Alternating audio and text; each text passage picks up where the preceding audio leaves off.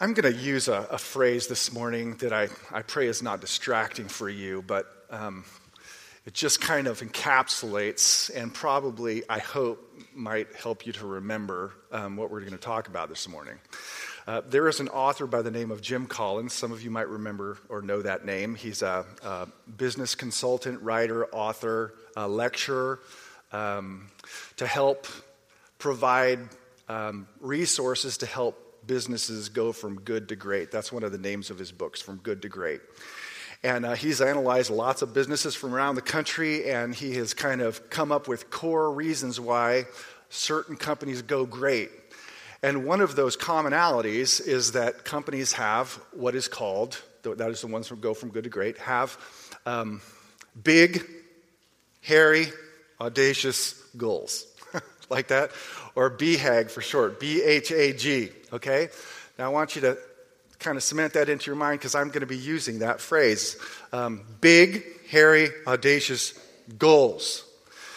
Um, and the importance of that is, is big, hairy, audacious goals actually have the capacity to ignite and motivate and encourage everybody to move in the same direction.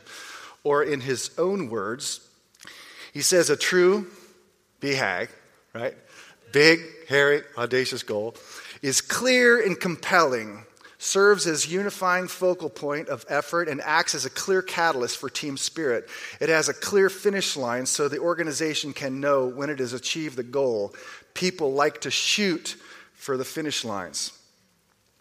Now, obviously, we're not here this morning to talk about business or companies, and we're not here to talk about how to take a, a church organization big. That's not the intent. Rather, I want to use that big, hairy, audacious goal to talk about what God's great, big, hairy, audacious goal is in human history. And that that ought to be the alignment point or the center point or the overarching goal in which, to which all of our praying should, should move. Now, let me just pause for a second and just reflect for a moment on, on, on how most of us pray. I'm assuming most of us pray. Most of us pray in the present tense. Uh, present pressures, pains, difficulties, struggles, those are the things that press in on us in the immediate present, and we those are the things we pray about is, is are those things sickness disappointment um, disbelief doubt lack of love those are things that we pray for and mostly they are present tense and that's a good thing uh, most of the Psalms are written out of a, a, present tense experience or struggle in which the person, the man or woman of faith, cries out. So it's a good thing. But what's interesting to me about the prayers of the Bible is they don't just stop there. They don't just ask, for example, um, deliverance from a physical illness. In fact, this is an interesting. Um, uh, observation that in none of the prayers of Paul does he ever pray to be released from his difficult circumstances. Doesn't mean he couldn't have or that people didn't.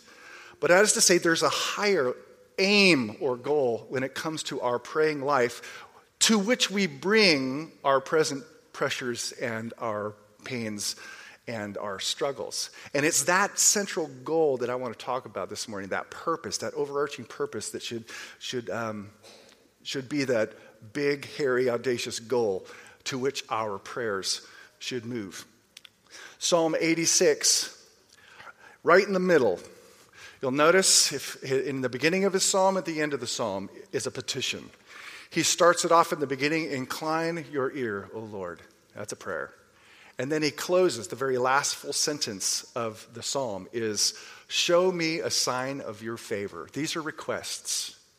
But then, right in the middle, in a rather David like fashion, he pauses and reflects and declares the greatness of God in the midst of his prayer. And not just the greatness of God, but the greatness of his goal for humanity. It's a part of, of his prayer. Now, I said it's David like, and uh, it's a pattern for him. And uh, it's a good pattern for us as well. In the middle of our praying, however we may organize it, that part of our prayers is to line to the greatness and the great goals of, of God. Um, I won't give examples for David. Well, let me give you a couple examples just so you see this is how he prays. Psalm 27, he's talking about armies rising against him and enemies and evildoers who eat, uh, assail him to eat up his flesh. And right in the middle of this, this urgent plea, he says, One thing have I asked for, that will I seek after. That I may dwell in the house of the Lord all the days of my life. It's like he opens a window and just says, Ah, there you are.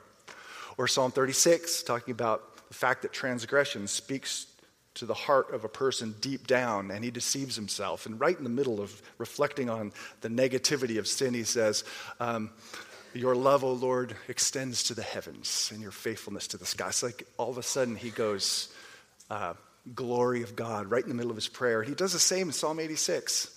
In between these petitions about his life and the struggles he's experiencing because ruthless men are rising up against him, he reflects on and declares the greatness of God and his purpose. Here's the, uh, the verses we're, we're going to look at, verses 8 and following. He says, right in the middle of this prayer, There is none like you among the gods, O Lord, nor are there any works like yours. All the nations you have made shall come and worship before you, O Lord, and shall glorify your name, for you are great and do wondrous things. You alone are God. And then he speaks personally. Verse 11 Teach me your way, O Lord that I may walk in your truth. Unite my heart to fear your name. I give, you, I give thanks to you, O my God, with my whole heart, and I will glorify your name forever. For great is your steadfast love toward me. You have delivered my soul from the depths of Sheol. You notice the first part that I read, the slide right before this one? He's reflecting on the greatness of God and the effect that it has on the world, in particular on the nations. It's grand, it's sweeping, it's big. And then in verse 11, he transitions. Now he prays about his own heart and his own life as it relates to God's greatness. And I want to kind of start with David's personal prayer for his own life and then just back up at the end briefly to talk about how that extends also to the nations. That's kind of the big, hairy, audacious goal. David's prayer life. You'll notice in these verses, verse 11 in particular, that he has two requests Teach and unite with reference to his own heart. Teach and unite. He says, Teach me your way, O Yahweh, that I may walk in your truth. Now, the effect is to walk in your truth. That is, the entire conduct of my life, let it be according to and conform to your truth. That's the effect, a, whole, a life that orbits around God's truth who God is, what He's done, and what He has revealed as to how we should live. That's your truth. The cause of that is teach me your way. Teach me. Now, let me tell you what I don't think David means by teach me your way. I don't think David has in mind inform me of the verses and the propositions and the laws and precepts of truth. Later on, he quotes his Bible, if you remember, Psalm 86, verse 15. So he knows the truth mentally and intellectually. And by the way, there's, we ought to know the truth intellectually and mentally. You can't have the truth go to your heart if you don't know it with your head. But I believe what he's talking about he's, is saying, Teach me your word. That is, teach my heart, teach my soul. Every one of us has this, this spiritual aspect of who we are, this heart out of which everything else flows, all of our decisions, all of our desires. It's like that is the fountain out of which our whole being comes. Um, and the only one who can change that or really teach that is the Lord by way of the Spirit. We can't teach our souls. Only God can do that through His Word by the power of His Spirit. And I think that's what David's getting at. Teach me your way. Write it on the fabric of my heart. Write your law within my soul so that, so that I'm inclined to walk according to your way, so that I'm inclined to worship you. I, when I think of what that looks like, um, when God takes His truth and puts it into your heart, what comes to mind is migratory birds. You know? Um, they fly south for the winter and north for the summer, right? And what's amazing is they don't have GPS, They don't need to stop and ask for directions. They don't have maps. They don't have compasses. God has given those migratory birds innate instinctual knowledge of where to go without having to check with anybody. That migratory birds don't have to carry watches or clocks to realize, oh, wow, it's late in the fall. I better get headed south.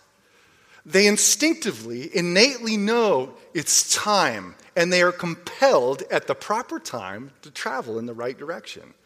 It's because it's, it's instinctive knowledge, it's innate knowledge that they have. We used to have that kind of knowledge of God, a God sense about us where we were naturally and innately inclined to worship God. We were naturally and innately inclined to run to Him. We were naturally and innately inclined to obey Him. We were naturally and innately um, created or inclined to worship and love and to enjoy Him. That's what we were created to do. That was instinctual. No one had to tell us to do it. We didn't have to listen to a preacher. We didn't have to read it in the Bible. It was an innate, instinctual knowledge of who God was, and our hearts were inclined to that, which was massively corrupted. And ever since then, we've been walking according to our own way and made ruin of our lives. And so you can understand, maybe with that in mind, David saying, Listen, I need you to imprint this, reprogram my heart with your truth. Teach this piece of me that was once naturally inclined and innately inclined to you, teach me there. Because unless the teaching goes here, you will never do it in your actions or your will or your decisions in a way that honors the Lord. So that's what he's getting at when he's talking about teach my heart your ways, who you are. But you notice the second one teach and unite. Unite my heart to fear your name. If you reflect on fear at any length of time, and I think we know this, you realize that fears are the things that control you largely. If you're hyper afraid of heights, you will never get on a ladder because that fear controls you. Uh, if you're hyper afraid of diseases, you're not going to want to be around anybody. Your fear will control you. If you're hyper afraid of failure, you'll never try anything. There's our, our, our, fears are what govern our lives. And as a result of that, and a lot of us have a lot of different fears, our hearts end up being divided, distracted, and fragmented with all of these fears, all these things controlling and vying for control in our, in our lives. Here, David's saying, No. Unite my entire inward being to fear you. You. Let me live in fear. Let who you are, what you've revealed yourself to be, to be the governing factor in my life, nothing else. Now, it may strike you as weird talking about fear, because in our culture, we think of fear as a negative thing. And much of our fear is negative. But the fear of God in the Bible is, is always positive. And it coexists, and I don't think it just coexists, it's one and the same with love, beauty, reverence, worship, awe, astonishment, bewilderment, wow. Like all of that is included in this whole concept of the fear of God. Or perhaps a, I don't know, illustration would work better. I, what comes to mind is, is uh, for me, that just helped me understand fear in the biblical sense, is uh, my absolute favorite professor of all time. I'm not going to tell you who he is because I, I, I, probably was a little bit too much of a person worshiper at this point in my life. Um, I considered him like the fourth member of the Trinity, only it wouldn't be called Trinity, like the quadrinity, the, you know. And I just worshiped the, the ground that this guy walked on because he's so smart. Um, and I, I, read his books. Um, every class he taught, I'd sign up for. I don't care. I didn't care how inconvenient it was to my, my schedule. I would take classes with him. I listened to him on and offline. Like this, this is the kind of person he was to me. And uh, during my education, um, these what they call apprenticeships came up, in which some of the people in my class were asked to go and apprentice under a, a, a pastor um, in Chicago. And uh, the only thing was, I had to go and interview with this guy, the fourth member of the Trinity. and I, I went into his office, and I was nervous, right? I could hear my heart beating. My, my, when I went to shake his hand, I was embarrassed because my palms were sweaty. And I just kept saying to myself, do not say something to make you look like an idiot. And I did. I completely fell all over myself and make a, made a donkey out of myself in front of my favorite guy. And uh, it's interesting how I loved this man, benefited, enjoyed his teachings, and yet there was this sense of, of, of awe that I felt at the same time. You know, for some people it's Tom Cruise or Justin Bieber. For me, no, it's this guy, right? I could sit on a plane with either of those two and just whatever. But this guy, he kind of made me, whew. Listen, I got over it. It's okay. Listen, when David's saying, unite my heart to fear your name, he's not talking about a man with PhD after his, his, uh, his name. I mean, when we really, our hearts are taught by the Spirit of God that we are in the presence of the one who is the everlasting God, the creator of the ends of the earth, who does not faint or grow weary, and whose understanding is unsearchable. There should be that sense of joyful trepidation,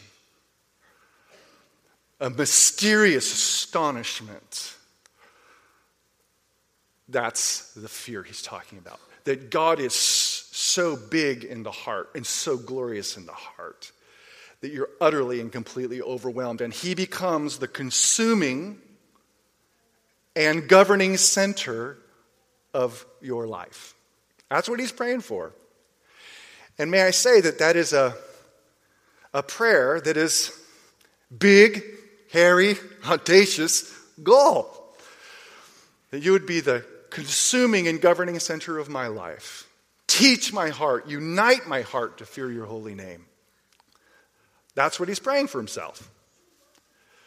Well, out of the heart comes the actions, and out of the heart comes praise. And that's the second piece of verse 12. He prays for his heart, but then he goes on to say, and I believe this is the result of a heart that has been taught and united to fear God's greatness. I give thanks to you. This is gratitude, O Lord my God, with my whole heart, and I will glorify. This isn't pretend worship.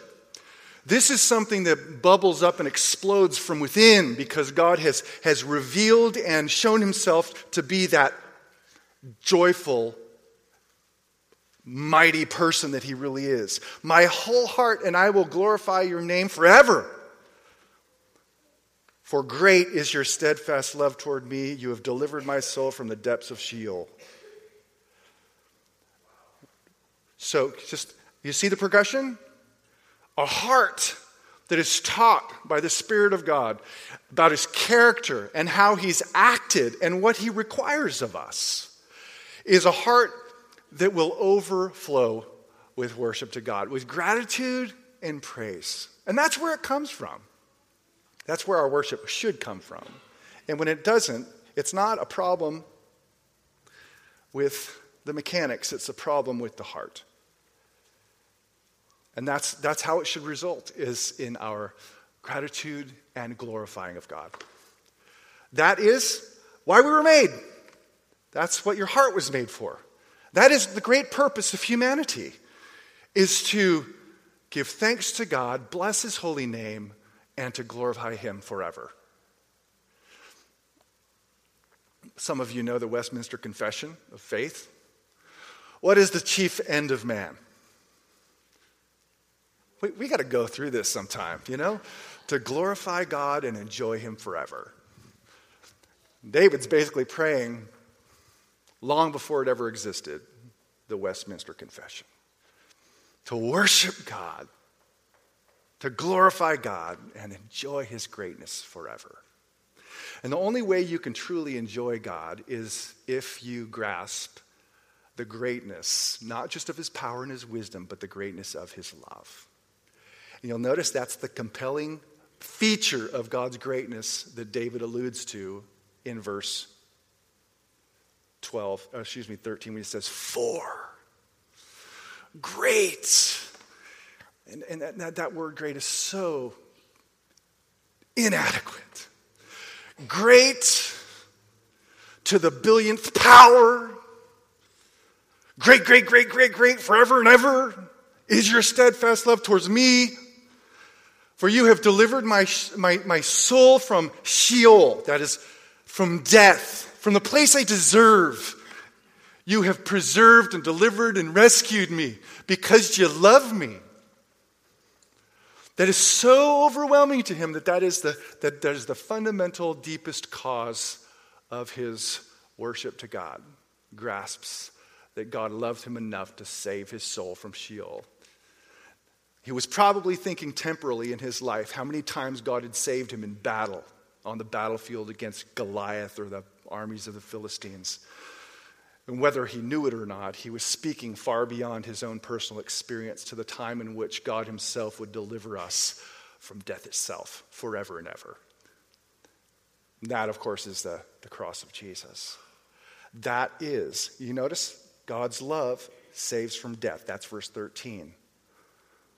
What does the scripture tell us? For God so loved the world that he gave his only begotten Son, that whoever should believeth in him should not perish, death, Sheol, but have everlasting life.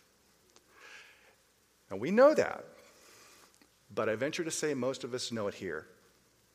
And we really need the Spirit of God to teach here, to unite our soul here, so that we too with our whole hearts can give thanks to the Lord for what he has done and glorify his name forever and ever and ever. It's this peace. And it's one of the pieces that's missing in Christianity in our time. That is our place, is to have this taught here.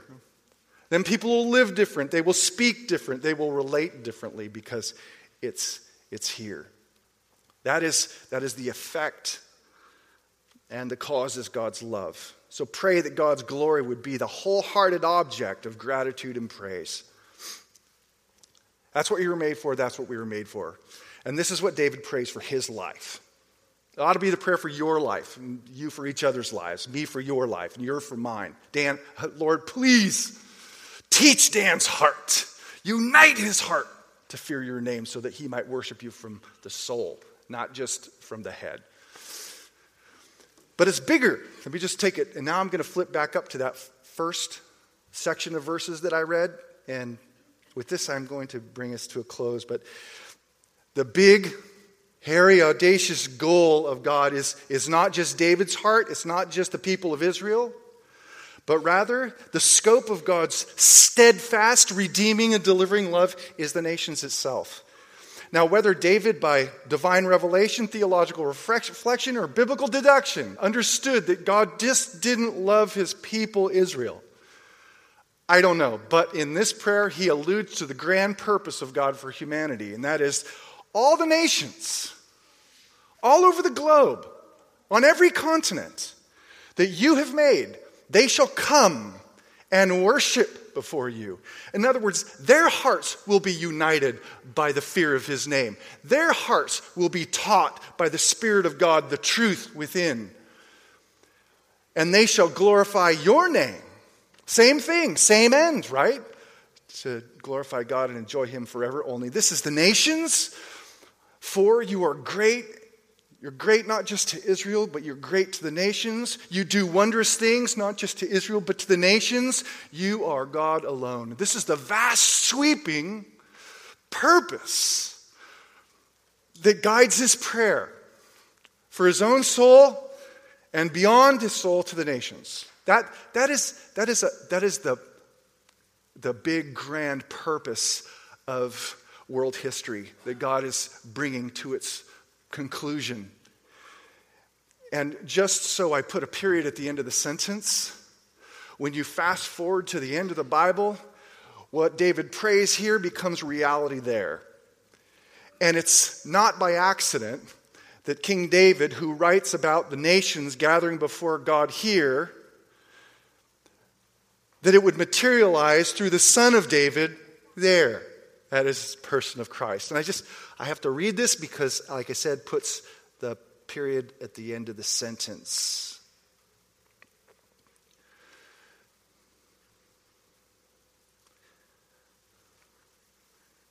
There we go. We got a little bit of a slow connection between this and that. But this is Revelation 5, verse 9. And they sang, these are the, the celestial beings, a song, a new song, saying, and they're singing to Christ, the Son of David. Worthy are you to take the scroll and to open its seals, for you were slain, and by your blood you ransomed people uh, for God from every tribe and language and people and nation, and you have made them a kingdom of priests to our God, and they shall reign on the earth. As the nations gathered before God as priests, direct and loved. That is the goal. That's where we're headed. And that ought to be the overarching direction of our prayers, individually and corporately, not just for our own lives, but for um, the sake of the globe. That's, that's a big, hairy, audacious goal for our prayers. What that means to us is, is that when we're praying about our struggles and our pains and our hurts, let's not limit the overarching direction of our prayers to just release from those things. So if we're praying for deliverance from depression, then we're not just praying for deliverance from the bad feelings of depression but rather we're praying that in, through, and out of it, God would show himself to us, faithful and powerful, that our joy is restored so that we might fear his holy name and give thanks and glorify God forever and ever and ever. That is, we want at the end of our prayers for God to be glorified in our hearts and for those around who might see God deliver us from that particular struggle. Let's bring those things, those present pressures, into this overarching purpose of God, I want, I want to experience your steadfast love in this situation, either through preservation or deliverance. And, and, and I want others to see and glorify the way that you treat me. That's, a, that's taking that, that, that struggle and giving it a much larger purpose.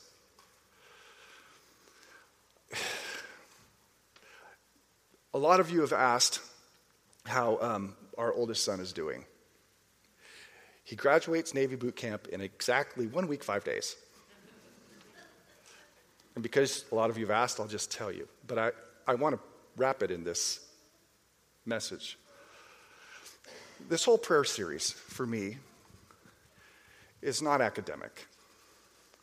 It's very personal and it's very real. And my wife will tell you every morning I pray for him, and I know she does too.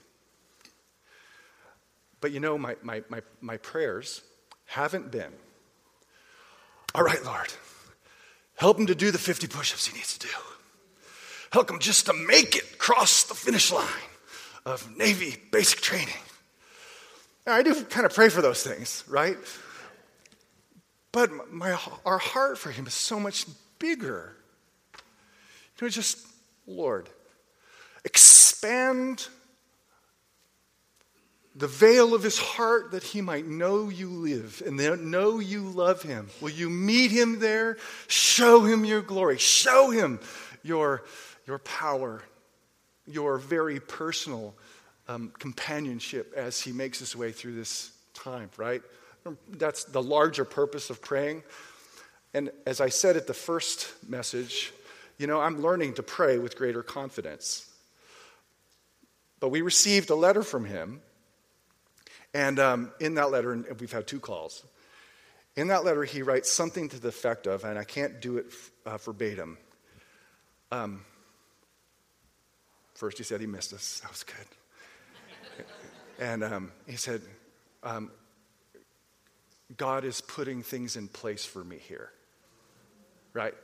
I was like, and then on top of that, went to chapel. They asked me to play the piano for the worship team. I'm just like, you know, I'm just, There's a God in heaven. That's what I said. Now, granted, there is, there is a long ways to go, but I just like, really, Lord? He's here. He's here, and He's listening, all right? He's listening. But the bigger picture is you want people to see God. That, that's, that's it. That's, that ought to be the heart of our, our prayers and praying for each other and praying for our kids and praying for our church and that it wouldn't just be contained here, but that it would flood outward to the nations. Amen? Amen? Father, help us to be praying people. Help us to pray in confidence. Help us to pray to your glory and our deepest, deepest, satisfying joy in who you are. Lord, we pray that these words would be taken to heart. We pray that out of these words that you have written, that you would drop us to our knees in confidence that our God who loves us hears. And we pray this in Christ's name. Amen.